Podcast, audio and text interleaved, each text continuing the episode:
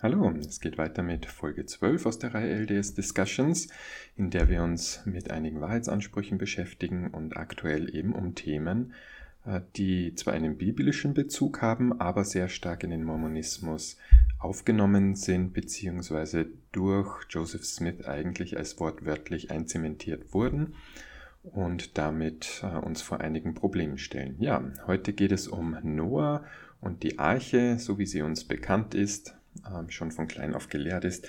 Und die globale Sintflut ist wahrscheinlich die berühmte, berühmteste Geschichte in Genesis, in der ihm Noah eine Arche baut, um vor der katastrophalen globalen Sintflut gerettet zu werden, bei der, so wie es heißt, alles Fleisch starb, das sich auf der Erde bewegte, sowohl das Geflügel als auch das Vieh, das Vieh und alles Gewürm, das auf der Erde kriecht und jeder Mensch.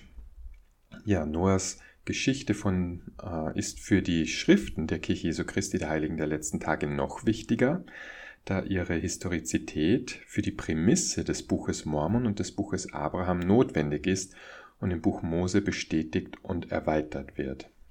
Das heißt, äh, wenn diese Geschichte nicht wahr ist, dann kriegt man auch mit dem Buch Mormon und dem Buch Abraham und dem Buch Mose ein Problem. Die Idee einer globalen Flut ist jedoch eine mythische Geschichte, die in der Antike auf der ganzen Welt erzählt wurde und Noahs Geschichte in Genesis spiegelt in vielen wichtigen Bereichen den babylonischen Mythos, das Gilgamesch-Epos wider. Darüber hinaus liefern Fortschritte in der Wissenschaft, Archäologie und Geschichte zahlreiche Beweise dafür, dass es keine globale Flut gab, die alle lebenden Menschen und Tiere auslöschte oder bestehende Zivilisationen zerstörte. Ja, schauen wir uns einmal die Probleme an, die entstehen, wenn man da an eine wortwörtliche Sintflut glaubt. Es gibt einmal viele Überschwemmungsmythen aus der ganzen Welt, was ein guter Hinweis darauf ist, dass diese Art von Mythen von Menschen in der antiken Zivilisation geschaffen wurden, um die verheerenden lokalen Überschwemmungen zu verstehen, die wir auch in der Neuzeit erleben. Ein kurzer Blick auf Wikipedia gibt einen Überblick über viele der bekannteren Überschwemmungsmythen auf der ganzen Welt. Das Gilgamesch-Epos ist vielleicht der berühmteste Sintflut-Mythos, von dem Noahs Geschichte inspiriert wurde, und die altbabylonische Version wurde um 1800 vor Christus geschrieben. Wie wir in unserer Episode über Adam und Eva besprochen haben, glauben die meisten Gelehrten, dass Genesis im 6. oder 5. Jahrhundert vor Christus zusammengestellt wurde und dass sie frühestens im Jahr 1000 vor Christus geschrieben wurde. Das Gilgamesch-Epos weist viele Parallelen zur Bibel auf, insbesondere zum globalen Sintflutmythos. Es ist jedoch zu beachten, dass es auch Parallelen zur Adam- und Eva-Geschichte gibt. Bezüglich des globalen Flutmythos sind die Parallelen so frappierend, und die schauen wir uns jetzt mal an. Laut dem babylonischen Professor Andrew Gorge, äh, der ein Buch geschrieben hat, in dem das Gilgamesch-Epos übersetzt wurde, stellte er fest, dass die Sintflutgeschichte in Genesis Gilgamesch so sehr widerspiegelt, dass es nur, Zitat, nur wenige, äh, nur wenige daran zweifeln, dass der Bericht im Genesis von Gilgamesch abgeleitet ist. Im Gilgamesch-Epos schmieden die großen Götter einen geheimen Plan, um die Welt zu überfluten, doch einer der Götter namens Ea fordert Utnapishtim auf, sein Haus abzureißen und ein Boot zu bauen, um sowohl Menschen als auch Tiere am Leben zu halten. Das Boot wurde dann mit sechs Decks gebaut, die in sieben und neun Abteilungen unterteilt waren, und das Boot wurde mit allen Verwandten und Handwerkern des Bootes sowie allen Tieren und Tieren des Feldes beladen. Dann wird das Boot zu Wasser gelassen und der Sturm dauert sechs Tage und sechs Nächte, wobei der Sturm am siebten Tag zeitweise tobt. Das Boot landete dann am Berg Nimusch und Utnapishtim ließ zuerst eine Taube und dann einen Raben frei, um zu sehen, ob das Wasser auf der Erde ausgetrocknet war. Dann schickte er das Vieh in verschiedene Richtungen, um die Tiere aufzufüllen und opferte Tiere den Göttern.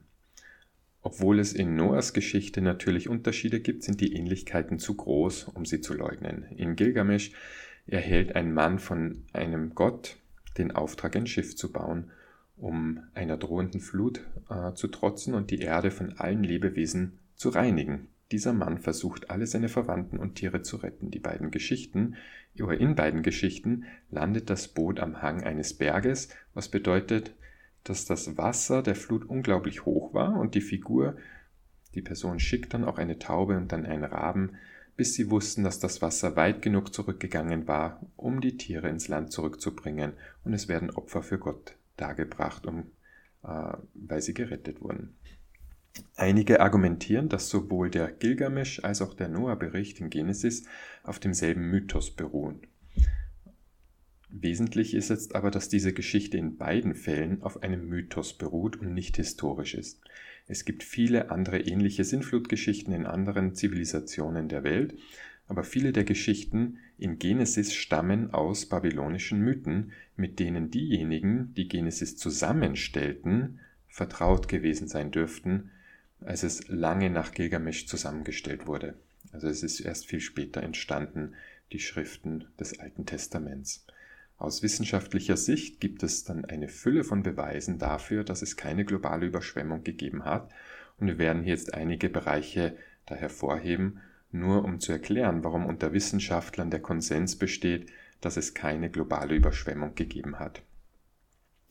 Also, dass es diese eben nicht gegeben hat, gibt dann sogar auch Fair Mormon zu, wenn anerkannt wird, dass, Zitat, die Geschichte einer globalen Überschwemmung dann völlig im Widerspruch zu den wissenschaftlichen Daten zu stehen scheint. Zitat Ende. Wir werden dann später noch auf die Apologetik eingehen, aber ich möchte nur klarstellen, dass es sich hierbei nicht um eine kontroverse Überzeugung handelt, sondern dass es sich tatsächlich um einen überwältigenden Konsens handelt, dass es diese Flut nicht gegeben hat. Es gibt eine Reihe von Websites, die die Gründe behandeln, warum es nicht zu einer globalen Überschwemmung kommen konnte. Und wir werden hier nur ein paar Punkte zusammenfassen. Erstens ist die Logistik der Arche unmöglich. Ein Schiff, das 450 Fuß lang ist, das wären 137 Meter, äh, und aus Holz gebaut ist, würde eine Überschwemmung nicht ohne massive Verstärkungen überstehen, die zu der Zeit, als Noah lebte, nicht verfügbar waren. Zweitens wäre es unmöglich, zwei von jedem Tier oder sieben von jeder reinen Art, wie es im zweiten Sinnflutbericht in Genesis steht, äh, zu sammeln, wenn man bedenkt, wie verstreut diese Tiere über die Länder und Kontinente verteilt waren. Und stellen wir uns nur vor, wir würden versuchen, zwei von jedem Tier auf ein Schiff zu bringen, äh, wo sie sich nicht gegenseitig töten sollten. Also es wäre unglaublich schwierig. Äh, das sind alles Elemente, die darauf hinweisen, dass es eine mythische Geschichte ist. Selbst wenn man jetzt davon ausgeht, dass von jedem Tier auf der Arche zwei ähm, hingekommen sind und man davon ausgeht, dass Noah einen Weg gefunden hat, dass sie sich auf dem Schiff äh, nicht gegenseitig bekämpfen und töten und er sie da unterbringen kann, könnte Noah sich auf keinen Fall um sie kümmern. Die Menge an Futter, die zu ihrer Ernährung benötigt wird, wäre problematisch, selbst wenn man davon ausgeht, dass sie in dieser Zeit etwas unterernährt sind. Ähm, die, die Menge an Wasser, die benötigt wird und äh, einfach viele Ernährungsprobleme, die damit einhergehen. Selbst wenn man das einmal überwunden hat, stellt sich die Frage, wie geht man äh, mit den ganzen Ausscheidungen der Tiere um, Kot und Urin. Das ähm, ja, muss eine unerträgliche Situation gewesen sein. Manche Tiere brauchen auch kaltes Wetter, andere brauchen warmes Wetter. Also sehr unwahrscheinlich, dass das in der Realität funktionieren kann. Würde heute jemand die Geschichte erzählen ohne dass man einen biblischen Hintergrund kennt und die Geschichte als echte, wahre Geschichte erzählen. Äh, jeder und jede, die sich das im Kopf versucht bildlich vorzustellen, würde erkennen, dass es da durchaus berechtigte kritische Gedanken gibt und Fragen, äh, die nicht geklärt werden können, beziehungsweise würde man zu dem Schluss kommen, dass das mit diesen Parametern, die da ausgegeben werden, nicht funktionieren kann. Der Zweck der Betrachtung der Tiere in diesem Schritt besteht jetzt darin, zu zeigen, wie problematisch die Geschichte allein aufgrund ihrer eigenen Details ist. Dabei geht es wissenschaftlich noch nicht einmal um die Problematik der Flut. Wenn zum Beispiel der gesamte Planet überflutet wäre, wohin ist dann das ganze Wasser gegangen? Viele der häufig verwendeten Theorien werden ähm, dann detailliert beschrieben, aber das Problem ist, dass keine von ihnen mit der Geschichte funktioniert. oder die Probleme beantwortet, die wir in der Wissenschaft und äh, über die der Flut dann sehen. Von da an haben wir jetzt das Problem, dass eine globale Überschwemmung Veränderungen verursachen würde, die wir sehen könnten, die aber nicht vorhanden sind. Einige sind zum Beispiel, also wie erklärt man das relative Alter der Berge? Warum wurde beispielsweise die Sierra Nevada während der Sintflut nicht so stark erodiert wie die Appalachen? Warum gibt es in Eiskernserien keine Hinweise auf eine Überschwemmung? Eiskerne aus Grönland wurden durch die Zählung der jährlichen Schichten auf mehr als 40.000 Jahre datiert. Es ist zu erwarten, dass eine weltweite Überschwemmung eine Schicht aus Sedimenten merkliche Veränderungen des Salzgehalts und der Sauerstoff-Isotopenverhältnisse, Brüche aufgrund von Auftrieb und thermischen Spannungen, eine Lücke in, äh, in eingeschlossenen Luftblasen und wahrscheinlich andere Anzeichen hinterlässt. Und solche Beweise tauchen nicht auf. Ja, und so gibt es noch einige mehrere äh, Dinge, wo man erkennen müsste, hätte es eine globale Flut gegeben, äh, dann müsste es irgendwo Hinweise und Rückstände geben äh, in den Baumrinden, die, die auf längere Zeit zurück datier, zu datieren sind oder auch einfach in Gesteinsrückständen, Sedimenten im Wasser, Ablagerungen. All das ist eben nicht zu finden, müsste es aber geben, hätte es eine globale Flut gegeben. Ja, von da aus können wir uns mit so vielen anderen Themen der geologischen Aufzeichnungen auch befassen, bei denen wir auch Veränderungen erwarten würden, die aber eben nicht vorhanden sind. Und abgesehen von der Tatsache, dass es keine Beweise für eine globale Überschwemmung gibt, haben wir viele Beweise dafür, dass eine globale Überschwemmung kein reales Ereignis war.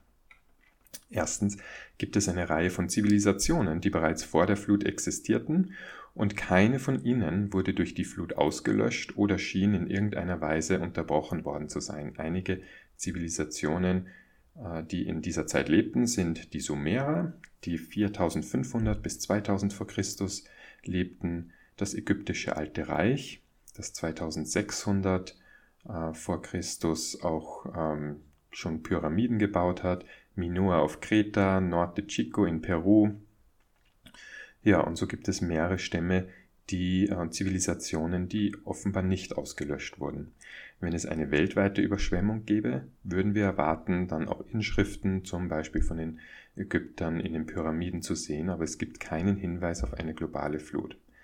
Dies hat Auswirkungen auf das Buch Abraham, auf das wir dann später eingehen werden. Aber wie haben Zivilisationen eine globale Flut überlebt, ohne dass es Anzeichen oder Aufzeichnungen darüber gab, dass sie zerstört oder sogar unterbrochen wurden. Ja, zweitens, wenn es tatsächlich zu einer globalen Überschwemmung kam, wie konnten sich die Tiere dann so schnell über die Kontinente der Welt verteilen? Wie kamen sie genau an die Orte zurück, an denen sie sich laut Fossilienfunden vor der Flut befanden? Wissenschaftler konnten die Evolution von Menschen und Tieren datieren und ein globaler Überschwemmungsmythos lässt nicht genügend Zeit, um die Artenvielfalt zu schaffen, die im Laufe unserer Geschichte auf natürliche Weise vorgekommen ist. Das sind Probleme, auf die es keine guten Antworten gibt, weshalb sich alle weltlichen Gelehrten und sogar viele, wenn nicht die meisten Bibelgelehrten darin einig sind, dass die Flut kein globales Ereignis war. Dies lässt zwar die Möglichkeit einer lokalen Überschwemmung zu, ignoriert aber dennoch den Text aus Genesis und wie wir jetzt darlegen werden, die Probleme für die heiligen Schriften der Kirche Jesu Christi der Heiligen der letzten Tage. Das Buch Mormon erfordert eine weltweite Flut. Wenn es ein alter historischer Text sein soll, dann braucht es einfach diese globale Flut. Tatsächlich heißt es im Buch Mormon, dass es eine weltweite Flut gegeben habe. In Ether 6 wird die Sintflut anhand der jareditischen Platten thematisiert, die kurz nach der Sintflut, etwa zur Zeit des Turmbaus, zu Babel geschaffen wurden. In Ether Kapitel 6, Vers 7 heißt es, und es begab sich, als sie in der Tiefe begraben waren, war da kein Wasser, was ihnen schaden konnte, denn ihre Wasserfahrzeuge waren dicht wie eine Schüssel und sie waren auch dicht wie die Arche Noahs. Wenn sie darum von den vielen Wassern umschlossen waren, schrien sie zum Herrn und er brachte sie wiederum herauf an die Oberfläche der Wasser. Also so die Geschichte der Jarediten, als sie übers Wasser reisten. Dies gibt keinen Bericht über die Sintflut selbst, sondern bestätigt die Geschichte von Noah und der Arche, wie sie in Genesis erzählt wird. Einige Kapitel später wird jedoch deutlich, dass die Flut sowohl buchstäblich als auch global war, da sie Amerika erfasste, um ein neues Jerusalem zu errichten, von dem Joseph Smith durch Offenbarung erklärte, dass es sich in Missouri befand. In Kapitel 13, Verse 2 und 3 lesen wir in Ether, denn siehe, es äh, verwarf alle Worte Ethers, denn er erzählte ihm wahrhaftig von allem, vom Beginn des Menschen an, und dass, nachdem die Wasser sich von diesem Land hinweg zurückgezogen hatten, es vor allen anderen Ländern ein erwähltes Land geworden sei, ein vom Herrn erwähltes Land. Darum wollte der Herr haben, dass alle Menschen ihm dienen, die darin wohnen, und dass es der Ort des neuen Jerusalems sei, das aus dem Himmel herabkommen werde, und das heilige Heiligtum des Herrn. Dies stellt jetzt ein Problem dar, da es, wie bereits erwähnt, keine Beweise für eine globale Überschwemmung gibt, dafür aber jede Menge Beweise gegen eine globale Überschwemmung. Und weil Ether deutlich macht, dass Amerika überschwemmt wurde, um das Land für die Jarediten zu bewahren, widerlegt es auch die Vorstellung, dass es sich lediglich um eine lokale Überschwemmung handelte. Dies eröffnet auch ein weiteres Problem für den Mormonismus, nämlich die Idee, die Joseph Smith mit der Geschichte von Adam und Eva präsentiert, dass Missouri der Ort ist, an dem Adam und Eva nach der Vertreibung aus dem Garten Eden lebten. Wie wir in unserer Episode von Adam und Eva erklärt haben, verkündet Joseph Smith, dass Adam und die Amann das Land sei, in dem Adam und Eva lebten. Dies wird deshalb zum Problem, da Adam und Eva, wie wir erkannt haben, keine historischen Figuren, sondern spätere Ergänzungen der Bibel sind. Aber es ist auch ein Problem, weil Joseph Smith mit dieser Offenbarung die Noah-Geschichte in Amerika platziert, was bedeutet, dass eine globale Sintflut notwendig ist, um Noah von Missouri in die alte Welt zu bringen. Ohne eine globale Sintflut würde Noah nicht von Missouri dorthin gelangen, die alte Welt, und ohne in, also in die alte Welt und ohne eine globale Überschwemmung wäre Amerika für die Jarediten und nach ihrer Zerstörung für die Lehiten nicht erhalten geblieben. Alma bestätigt in Kapitel 10.22 auch, dass es sich bei der Sintflut um eine globale Sintflut handelte. Da steht, ja, und ich sage euch, wäre es nicht um der Gebete der Rechtschaffenen willen, die jetzt im Land sind, so würdet ihr schon jetzt mit völliger Vernichtung heimgesucht werden. Aber es wäre nicht durch eine Flut wie bei dem Volk in den Tagen Noachs, sondern es würde durch Hungersnot, durch Seuche und das Schwert geschehen. Das letzte Problem für das Buch Mormon kommt in 3. Nephi, wo Jesus einen Vers über Noah wiederholt, der ursprünglich aus Jesaja stammt. In 3. Nephi 22,9 steht: Denn dies ist mir wie die Wasser Noachs, denn wie ich geschworen habe, dass die Wasser Noachs nie mehr über die Erde gehen sollen, so habe ich geschworen, dass ich dir nicht grollen will. Dieses Zitat ist viel weniger problematisch als in Ether, aber es zeigt, dass die Flut in den Augen des Verfassers des Buches Mormon ein buchstäbliches, historisches Ereignis war, was, wie wir aus Wissenschaft und Geschichte wissen, nicht der Fall ist. Und das wurde dann auch noch im Laufe der Kirchengeschichte gelehrt. John Taylor, einer der Propheten, sagte, Zitat, Manche Leute reden sehr philosophisch über die bevorstehenden Flutwellen, aber die Frage ist, wie könnte man eine Flutwelle aus dem Pazifischen Ozean herausholen, um beispielsweise die Sierra Nevada zu überdecken? Aber die Bibel sagt uns nicht, dass es eine Flutwelle war. Es sagt uns einfach, dass alle hohen Hügel, die unter dem ganzen Himmel waren, bedeckt waren. 15 Ellen höher überwältigten die Wasser und die Berge waren bedeckt. Das heißt, die Erde war untergetaucht. Es war eine Zeit der Taufe. Zu lesen in Journal of Discourses. Joseph F. Smith hat gelehrt, die Flut war die Taufe der Erde. Nun noch ein Wort zum Grund der Flut. Es war die Taufe der Erde und die musste durch Untertauchen erfolgen. Wenn das Wasser nicht die ganze Erde bedeckte, dann wurde sie nicht getauft. Denn die Taufe des Herrn ist weder Gießen noch Besprengen. Aus Doctrines of Salvation, Band 2, Seite 320. Das ist ein klarer Fall davon, dass man eine Geschichte für wahr hält und dann aber im Nachhinein versucht, eine Erklärung zu finden, so wie Joseph F. Smith das äh, versucht zu machen, zu erklären, warum es eine globale Flut geben musste. Ja, äh, Jeffrey R. Holland, noch lebend, sagt, ein so besonderer Ort wie Amerika musste jetzt von anderen Regionen getrennt und frei von wahllosen Reisenden und Glücksrittern gehalten werden. Um diese Heiligkeit zu gewährleisten, wurde die Oberfläche zerrissen. Als Reaktion auf Gottes Ratschluss trennten sich die großen Kontinente und der Ozean strömte herein und umgab sie. Der versprochene Ort wurde abgesondert, ohne Behausung wartete es auf die Erfüllung der besonderen Absichten Gottes. Aus A Promised Land. Äh, äh, der Prophet Gordon B. Hinckley sagte, es gab die große Sintflut, als Wasser die Erde bedeckte und als, wie Petrus sagt, nur acht Seelen gerettet wurden. Aus ähm, der Allgemeinen Priestertumsversammlung der 175. halbjährlichen. Bruce McConkie, der für markige Aussagen bekannt ist, hat gelehrt, der Garten Eden befand sich in Missouri. Noah wurde durch die Sintflut in die alte Welt gebracht. Diese Lehre wurde von Joseph Smith gegeben und wird immer noch als wahre Lehre akzeptiert. Angesichts dieser Lehre müssen Mormonen die Sintflut akzeptieren als globales Phänomen. Das war Bruce McConkie. Ja, schließlich lehrt die Kirche immer noch, dass die Flut eine buchstäbliche globale Flut war, die jeden lebenden Menschen und jedes Tier auslöschte. Auf der Seite der Evangeliumsthemen, also die Essays, Gospel Topic Essays, über Noah heißt es, als das Volk seine Botschaft ablehnte, befahl Gott Noah eine Arche zu bauen, Tiere zu sammeln und sich auf eine Flut vorzubereiten. Noah und seine Söhne Sem, Ham und Japhet und ihre Frauen waren die einzigen Menschen auf der ganzen Erde, die vor der Flut gerettet wurden. Über das Buch Mormon hinaus ist die Notwendigkeit einer globalen Flut auch für das Buch Abraham unabdingbar. Wenn wir alle anderen Probleme im Buch Abraham einmal außer Acht lassen, können wir beim Blick auf das erste Kapitel erkennen, dass das gesamte Buch Abraham auf einer buchstäblichen globalen Flut beruht. Vers 19.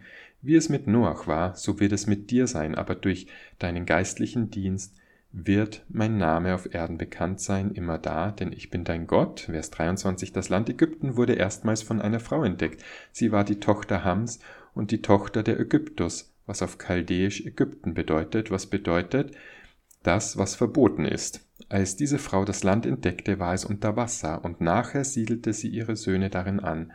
Und so stammte die Rasse, die den Fluch in dem Land bewahrte, von Ham. Um es noch einmal deutlich zu machen, in 1.24, wie gerade gelesen, besagt es, dass Ägypten von Noahs Enkelin entdeckt wurde, als es unter Wasser war, was deutlich macht, dass Ägypten gefunden wurde, während die Welt durch eine globale Flut unter Wasser stand. Es gab aber keine Überschwemmung in Ägypten, was Historiker deutlicher veranschaulichen können, da die ägyptische Geschichte viel detaillierter ist und es nach dem Bau der Pyramiden der Hunderte von Jahren vor der angeblichen weltweiten Überschwemmung stattfand, zu keiner Störung oder Vernichtung der Zivilisation kam. Und wenn das Buch Abraham nicht historisch ist, dann werden alle Lehren, die vom Autor des Buches Abraham geschaffen wurden, wie die Bestätigung des Fluchs Hams und die Idee einer Präexistenz, damit auch nicht historisch. Genau wie bei der Geschichte von Adam und Eva wird das Buch Abraham sofort wie der HLT-Historiker Richard Bushman es nennt, zu einer Pseudepikrypha, wenn es keine historische globale Flut gibt. Das bedeutet, dass jemand im Namen eines anderen schreibt, im besten Fall eine Autorität eines Propheten, aber seine eigenen Ansichten niedergibt, aber das im Namen eines, einer anderen Person tut, die aber da nicht ihren Konsens dazu geben kann oder konnte. Also aufgrund der Bedeutung dieses Begriffs und des Zitats möchte ich von Bushman folgendes Zitat vorlesen. Diese schriftähnlichen Texte, deren Zahl mittlerweile in die Hunderte geht, wurden in den ersten Jahrhunderten der christlichen Ära ernst genommen, als sie um die Aufnahme in den christlichen und jüdischen Kanon kämpften. Sie sollten heilige Schriften sein, sie haben es nicht ganz geschafft, blieben aber immer noch in verschiedenen Formen bestehen. Dabei handelt es sich um Schriften, die einen biblischen Klang hatten und biblische Themen aufgriffen, es aber aus theologischen und politischen Gründen nicht in den Kanon geschafft haben. Die Bibel, wie wir sie kennen, sie wurde Pseudepigrapha genannt, weil sie oft vorgaben, von einer biblischen Figur verfasst worden zu sein und mit der Stimme dieses Propheten sprachen. Der tatsächliche Autor des Schreibens war jedoch unbekannt.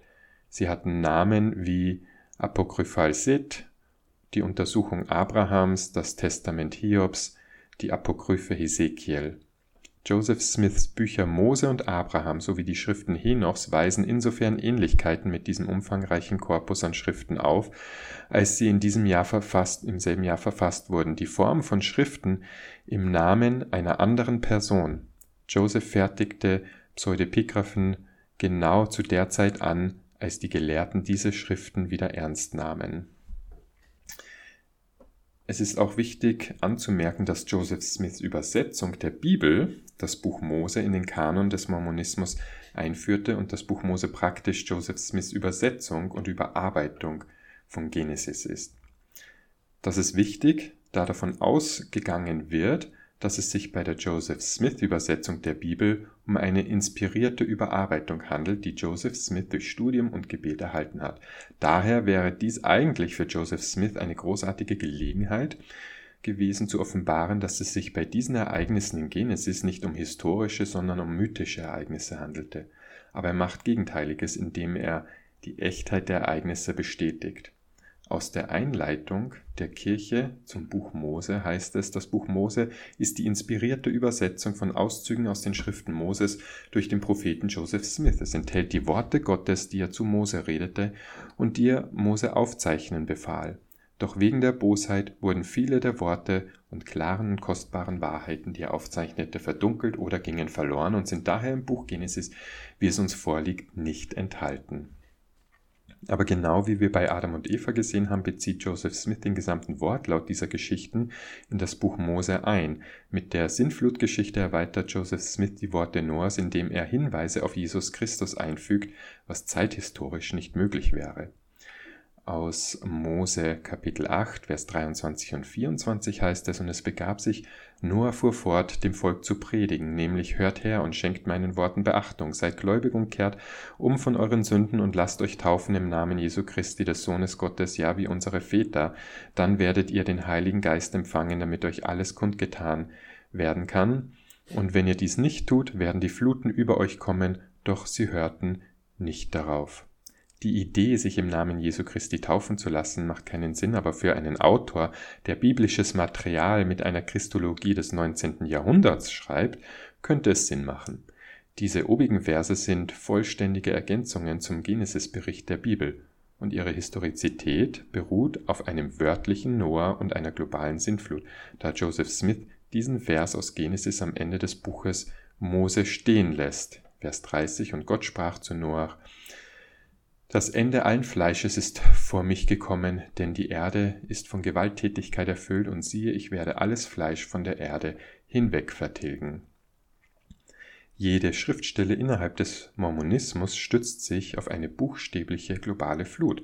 Die Prämissen sowohl des Buches Mormon als auch des Buches Abraham basieren auf einem überschwemmten Land einer globalen Flut, in dem vor der Ankunft dieser Charaktere alles Leben getötet wurde.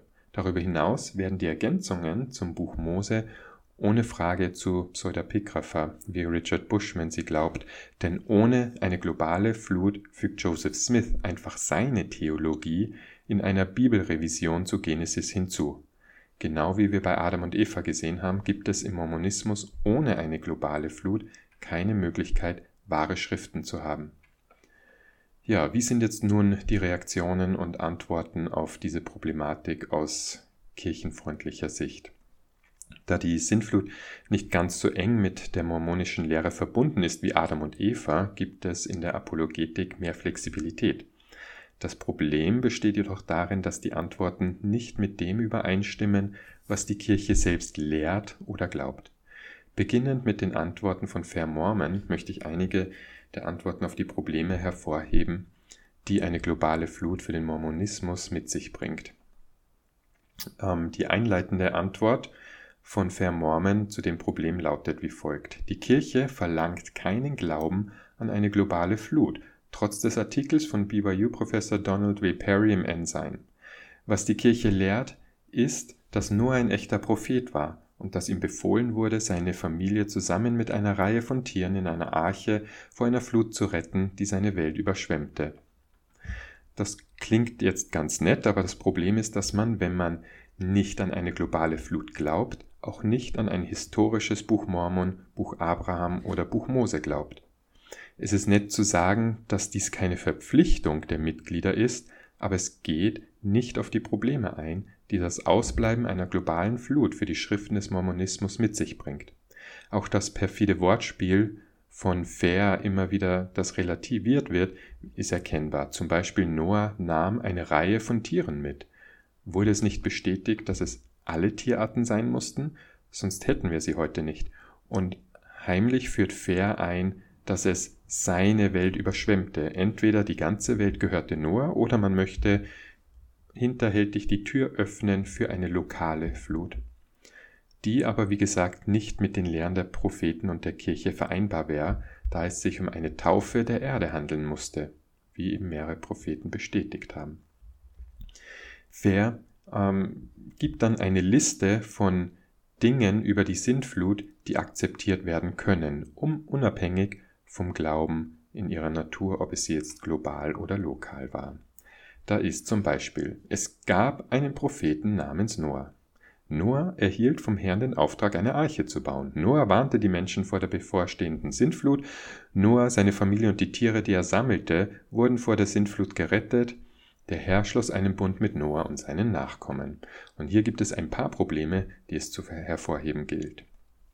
Erstens greifen Apologeten häufig auf den Ansatz, wir können nicht alles wissen zurück, bei dem wir das, was wir wissen, außer Acht lassen, um das zu schützen, was ich nicht, was ich nicht als falsch akzeptieren will. In dieser Liste listet Fair fünf Dinge auf, die niemand mit Sicherheit wissen kann, lässt jedoch die Bereiche von Noahs Geschichte aus, die wir wissen können. Die Idee einer globalen Flut. Ohne die globale Flut wäre keiner von den oben genannten Punkten als wörtliche Geschichte glaubwürdig, weil beide untrennbar miteinander verbunden sind. Ansonsten ist es ein Rosinenpicken, von dem ich entscheide, welche 10% ich in den Schriften glauben möchte und alles andere wäre unwesentlich.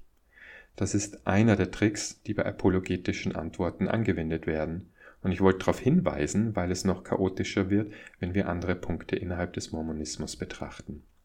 Es muss eine globale Flut geben, denn Joseph Smith offenbarte, dass Adam und Eva in Missouri lebten und dass Noah die Arche in Amerika bauen und diese globale Flut nutzen musste, um die alte Welt zu, in die alte Welt zu gelangen. Die vorigen Aufzählungspunkte von Fair gehen an diesem Problem völlig vorbei. Schließlich wirkt sich die globale Flut auch auf das Buch Abraham und das Buch Mormon aus, da beide eine globale Flut verkünden, die vor ihrer Ankunft alles Leben ausgelöscht hat.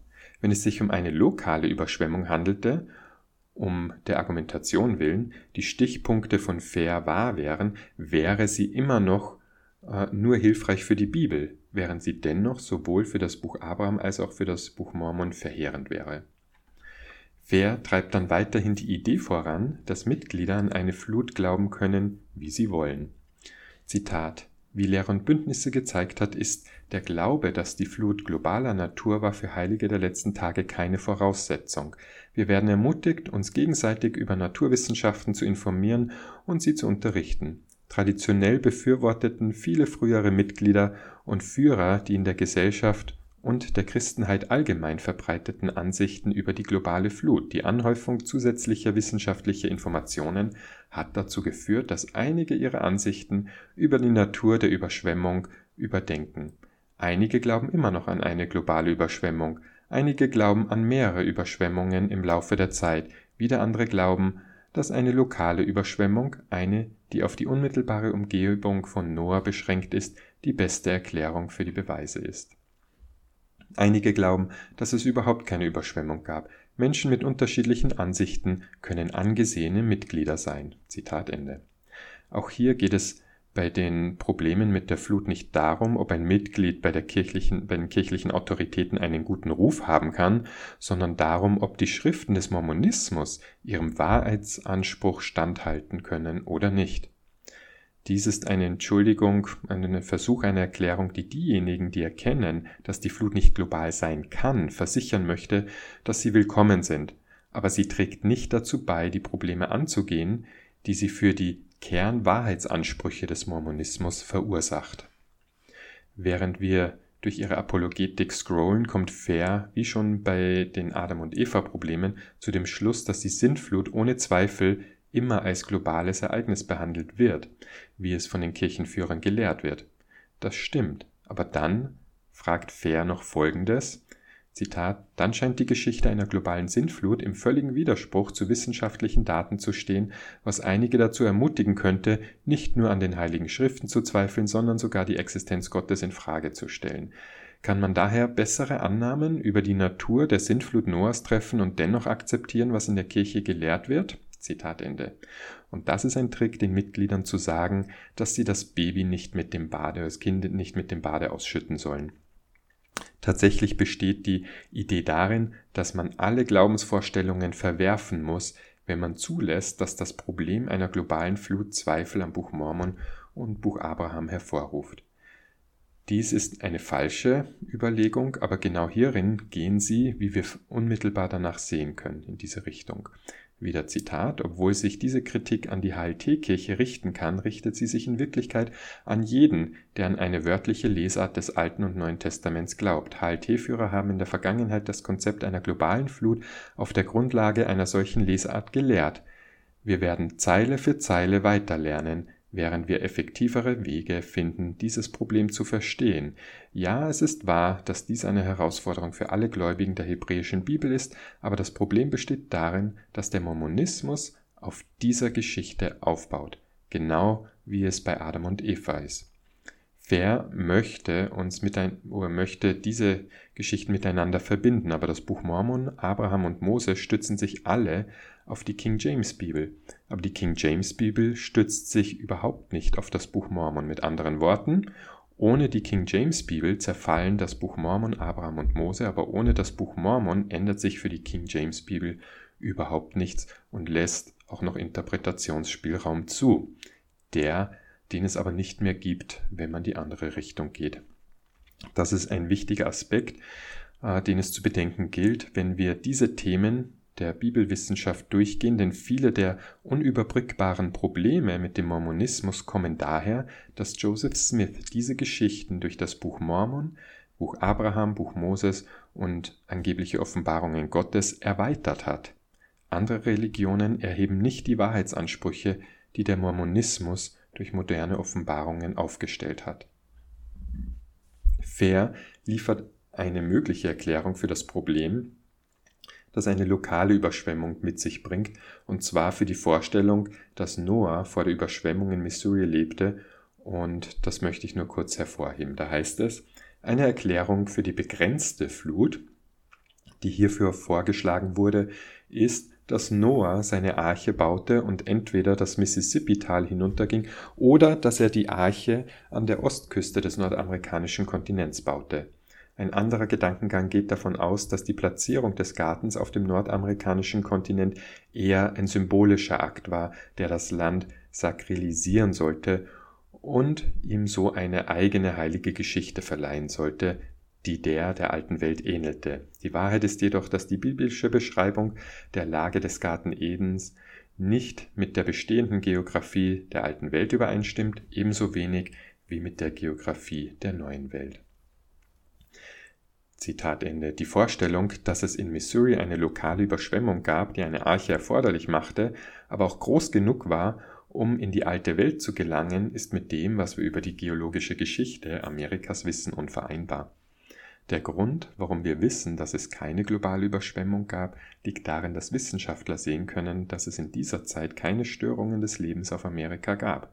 Daher ist die Vorstellung, dass es groß genug sein würde, um von Missouri bis zum Ozean zu gelangen, bestenfalls weit hergeholt. Wenn Noah wegen einer örtlichen Überschwemmung an der Ostküste wäre, wäre es nicht nötig, eine Arche zu bauen, da sie einfach ins Landesinnere ziehen könnten. Anders ausgedrückt, wenn wir die Wahrheitsansprüche einer anderen Religion oder Organisation untersuchen würden und diese ihre Behauptungen so weit ändern müssten, um mit dem zu arbeiten, was wir über die Welt wissen, würden wir ihnen dann wirklich auch nur ein Wort glauben? Die Idee, dass die Platzierung des Gartens auf dem nordamerikanischen Kontinent eher ein symbolischer Akt war, der das Land sakrilisieren sollte, steht im direkten Widerspruch zu Joseph Smiths Offenbarungen von Gott, dass Adam und die Amann ein heiliges Land war, in dem Adam und Eva lebten. Es geht darum, die Geschichte der Kirche neu zu schreiben, da die Wahrheitsansprüche der Kirche durch die Wissenschaft äh, vor Probleme gestellt wird. Und da geht Fair mit den Daten ähm, nicht fair um und nutzt Wortspiele, um möglichst viel Verwirrung zu stiften, möglichst viele Dinge aufzuwerfen, lässt aber das völlig außer Acht, was man eigentlich wissen kann. Ja, und zu guter Letzt ist dieser Satz von Fair, die biblische Beschreibung der Lage des Gartens Eden stimmt nicht mit der bestehenden Geographie der alten Welt überein, ebenso wenig wie mit der Geographie der neuen Welt. Wie wir in unserer Episode über Adam und Eva, Eva ausführlich erklärt haben, handelt es sich bei der Geschichte nicht nur um, nicht um eine wörtliche, historische Geschichte, es handelt sich um einen etiologischen Mythos, der die Ursprünge der Menschen erklärt und daher ist die Vorstellung, dass er weder besser noch schlechter mit Missouri übereinstimmt als mit der alten Welt, für die zugrunde liegenden Probleme, die wir diskutieren, nicht hilfreich. Es ist unklar, was es für fair bewirken wird, auf Probleme mit dem biblischen Bericht hinzuweisen, außer dass es nur Verwirrung stiftet, aber unnötig ist und irrelevant. Ja, kommen wir zum Abschluss und zur Zusammenfassung. Die Geschichte von Noah und einer globalen Sintflut ist eine Variation von Sintflutmythen, die in der Antike verbreitet waren und weist große Ähnlichkeit mit dem Gilgamesch-Epos auf, das lange vor Genesis, etwa 2700 vor Christus, geschrieben wurde. Darüber hinaus gibt es zahlreiche wissenschaftliche Beweise dafür, dass es keine globale Überschwemmung gab und dass die Zivilisationen dieser Zeit ununterbrochen überstanden haben. Wenn die Geschichte von Adam und Eva außerdem keine, kein historisches Ereignis war, handelt es sich bei Noah wahrscheinlich auch nicht um eine wörtliche Person, sondern um eine Geschichte, die geschrieben wurde, um den Menschen in der Antike die Welt zu erklären. Während die globale Flut, die nicht historisch ist, alle Religionen, die an die hebräische Bibel glauben, vor Herausforderungen stellt, stellt sie den Mormonismus vor viel größere Schwierigkeiten, da die Schriften des Mormonismus auf diese Geschichte als wörtliche Geschichte aufbauen. Im Buch Mormon wird uns gesagt, dass das Land Amerika überschwemmt wurde, damit ein neues Jerusalem errichtet werden kann. Dies ist eine Erweiterung der Lehren von Joseph Smith, dass Adam und Eva in Missouri lebten, welches das neue Jerusalem sein würde. Darüber hinaus beginnt das Buch Abraham damit, dass die Enkelin Noahs Ägypten entdeckt, während sie noch unter der Flut steht. Dies erfordert eine weltweite Flut, sonst ist die gesamte Prämisse des Buches Abraham nicht historisch. Zuletzt geht Joseph Smith auf Noahs Geschichte im Buch Mose ein, indem er die Sintflut nicht nur sowohl wörtlich als auch global macht, sondern auch eine Christologie des 19. Jahrhunderts in Noahs Worte einbezieht, indem er die Menschen um ihn herum bittet, sich im Namen Jesu Christi taufen zu lassen, tausende von Jahren bevor Jesus geboren wurde. Wie in der Adam und Eva Episode erwähnt, beeinträchtigen die Probleme mit der Bibelwissenschaft die Wahrheitsansprüche des Mormonismus genauso, wenn nicht sogar noch mehr als die typischen Probleme wie Polygamie, äh, Goldplatten, die ägyptische Papyri. Weniger spektakulär, aber es widerspricht dem Wahrheitsanspruch bis an seine Wurzeln. Wenn es keine globale Flut gegeben hätte, wären alle Probleme mit dem Buch Abraham irrelevant, da der Text überhaupt nicht hätte passieren können. Deshalb handelt es sich um Probleme, die sich mit jedem Problem nur verschärfen und deshalb als Ganzes betrachtet werden müssen. Die Probleme sind nicht nur in den Schriften des Mormonismus verankert, sondern Joseph Smith baute mit seiner prophetischen Berufung auch auf den Geschichten auf. Wenn die Ereignisse nicht so eingetreten sind, wie die Beweise zeigen, dann fallen damit auch Joseph Smiths prophetische Behauptungen ins Wanken. Ja, das war jetzt die Zusammenfassung, wie die Sintflut mit den Wahrheitsansprüchen des Mormonismus äh, in Konflikt geraten. Ich hoffe, wir hören uns bei der nächsten Episode und ich wünsche einen schönen Tag. Tschüss.